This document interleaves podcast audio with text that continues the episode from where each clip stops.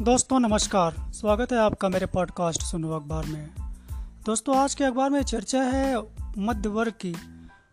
दरअसल, लगभग तीन दशमलव दो करोड़ लोग कोविड की मार के बाद मध्य वर्ग से बाहर हो गए हैं। और बाज़ार पर इसका क्या असर पड़ा है? बाज़ार कितना गिरा है? और बाज़ार में जो मोबाइल की बिक्री हो रही है, कारों की बिक्री हो रही है, बाइक की बिक्री हो रही है, हाउसिंग में बिक्री हो रही है, किस तरह का उसमें नुकसान, फ़ायदा हो रहा है? इसके बारे में एक बहुत ही अच्छा लेख है और मैं उस लेख को सीधे पढ़ के आप तक पहुंचाता हूँ, फिर आप इसको समझिए और जानिए। नागपुर के लालन जी तपे हुए निवेशक हैं। उन्हें पता है कि किस्मत की हवा कभी नरम, कभी गर्म होती ही है। लेकिन अगर लोगों का खर्चा बढ़ता रहेगा तो तरक्की का पहिया चूँ चर्र करके चलता रहेगा। त्योहारों की तैयारी के बीच कुछ सुर्खियाँ उन्हें सोने नहीं देती। भारत में छोटी कारें, कम कीमत वाले बाइक, स्कूटरों के ग्राहक लापता हो गए हैं। सस्ते मोबाइल हैंडसेट की मांग टूट रही है, किफ़ायती मकानों की बिक्री नहीं बढ़ रही। अब ये लिखते हैं कि क्रांति यहाँ फंस गई है। कहाँ पे फंस गई है, उसके बारे में लिख रहे हैं कि बीते चार वर्ष में एंट्री लेवल कारों की बिक्री 25 प्रतिशत कम हुई है। एसयूवी व महँगी कारों की मांग बढ़ी है, जो कि 10 लाख रुपए से ऊपर हैं। मारुति के चेयरमैन आर सी भार्गव को कहना है, आर सी भार्गव का कहना है कि छोटी कारों का बाज़ार ख़त्म हो रहा है। जून 2022 की तिमाही में सस्ती 110 सीसी बाइक की बिक्री 42 प्रतिशत गिरी है।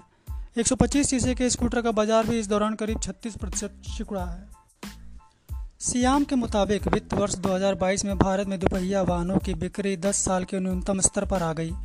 दुनिया में ऑटोमोबाइल क्रांति फोर्ड की छोटी कार मॉडल टी से शुरू हुई थी, लेकिन इसका दरख्त भारत की ज़मीन पर उगा। 2010 तक दुनिया की सभी प्रमुख कार कंपनियाँ भारत में उत्पादन या असेंबलिंग करने लगीं। वाहनों की बिक्री का आखिरी रिकॉर्ड 2017-18 में बना था, जब 33 लाख कारें, दो करोड़ बाइक बिकी। फिर बिक्री गिरने लगी फाइनेंस कंपनियाँ डूबने लगीं, मांग सिकुड़ने लगी।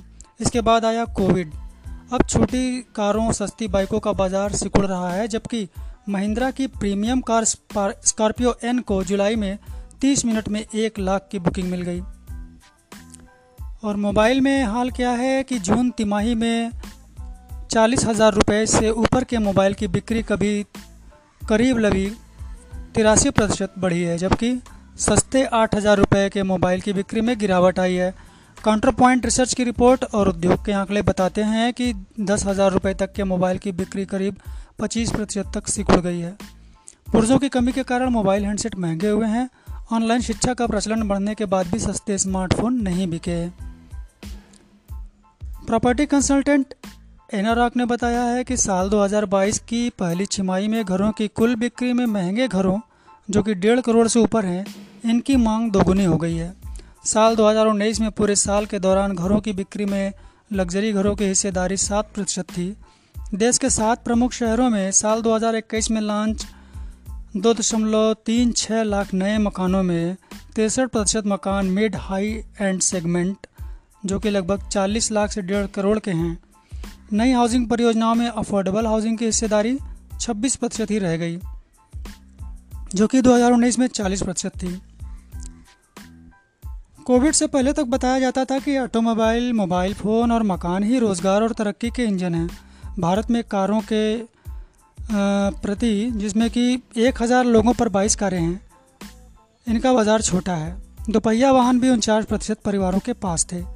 इसके बावजूद 2018 तक ऑटोमोबाइल भारत की मैन्युफैक्चरिंग में उनचास प्रतिशत और जीडीपी का सात दशमलव पाँच प्रतिशत हिस्सा ले चुका था। करीब बत्तीस लाख रोज़गार यहीं से निकल रहे थे। सहायक उद्योगों और सेवाओं के साथ 2018 में भारतीय ऑटोमोबाइल उद्योग 100 अरब डॉलर के मूल्यांकन के साथ दुनिया में चौथे नंबर पर पहुँच गया था। पर अब मारुति के चेयरमैन कहते हैं कि छोटी कारें ब्रेड एंड बटर थीं।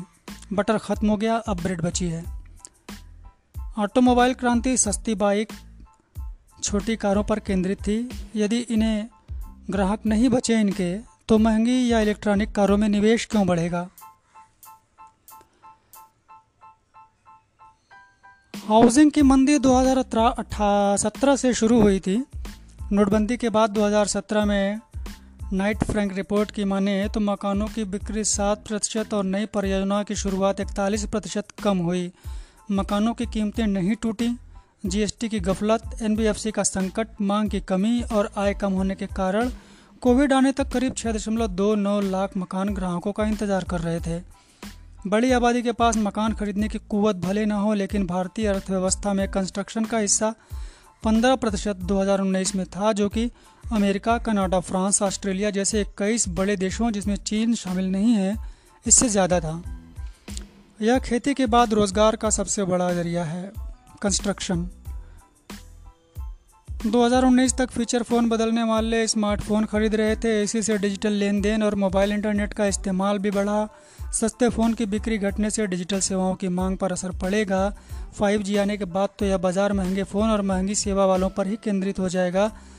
तो कैसा डिजिटल इंडिया है, कैसा रहेगा, ये भी एक सवाल है। भारत का उभरता बाज़ार मध्य वर्ग पर केंद्रित था, जिसमें नए परिवार शामिल हो रहे थे। यही मध्य वर्ग बीते 25 साल में भारत की प्रत्येक चमत्कारी कथा का शुभंकर रहा है। 80 प्रतिशत मध्य वर्ग नगरीय है और 60 प्रतिशत जीडीपी इन्हीं की खपत से आता है। बीसीजी का आकलन है कि इस वर्ग ने करीब तिरासी ट्रिलियन रुपए की खपत अर्थव्यवस्था तैयार की है, मगर प्यू रिसर्च ने 2020 में बताया कि कोविड की मार से भारत के करीब तीन दशमलव दो करोड़ लोग मध्य वर्ग से बाहर हो गए। क्या ये वही लोग हैं जिनके कारण कार, मकान, मोबाइल की बिक्री टूट गई है? तो ये था पूरा इस बारे में लेखक का कथन और फिर यह प्रश्न। चलिए, आप भी इसको समझते हैं और हमारी रिपोर्ट ये आप तक पहुँचती है और मेरा ये पॉडकास्ट सुनने के लिए आपको बहुत बहुत धन्यवाद।